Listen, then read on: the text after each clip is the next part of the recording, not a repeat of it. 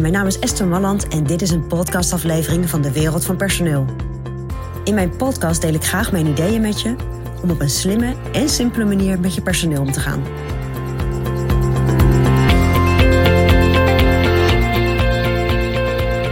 naar je medewerker vertrekt.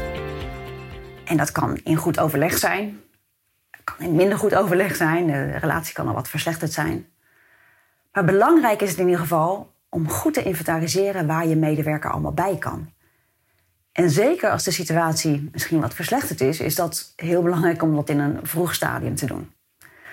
Kijk, binnen je bedrijf heb je waarschijnlijk wel goed geregeld, dat hoop ik tenminste voor je, waar, wie waar toegang toe heeft. De autorisaties tot je, tot je bedrijfssystemen.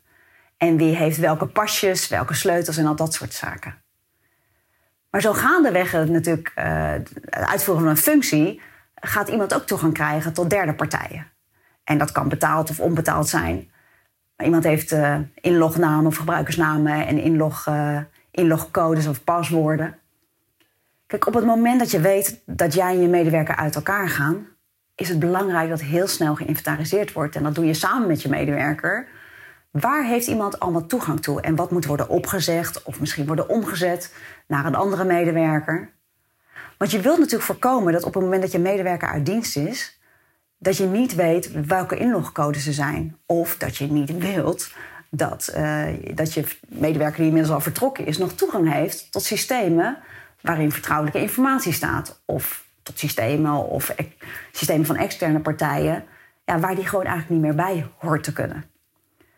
Maar ook toegang tot gebouwen en pasjes. Uh, zorg gewoon dat je heel goed in kaart krijgt met elkaar.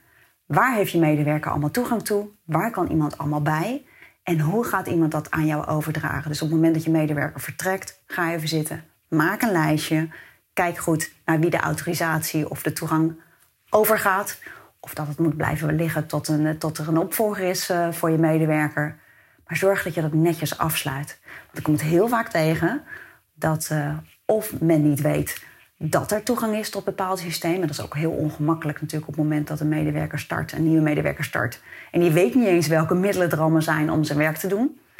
En jij als leidinggevende weet dat natuurlijk ook niet altijd. En dat is logisch. Weet je, je kunt niet van iedereen bijhouden wat iemand allemaal al gebruikt om zijn werk goed te kunnen uitvoeren.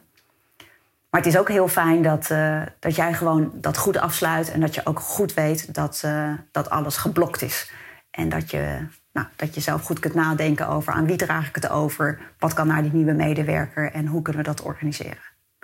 Nou, en zeker op het moment dat je niet zo'n goede relatie meer hebt met je medewerker, is dat gewoon echt een hele belangrijke. Maar ook op het moment dat je wel een goede relatie hebt. Sluit het gewoon netjes af of laat het afsluiten. Je hoeft het niet altijd zelf te doen.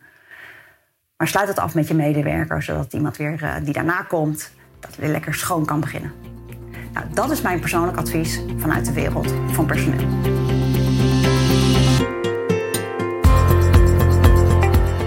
Ontwikkelingen in de wereld van personeel blijven volgen? Abonneer je dan op ons podcastkanaal. Ook op onze website vind je allerlei slimme ideeën en adviezen. Dus kijk even rond op www.dewereldvanpersoneel.nl.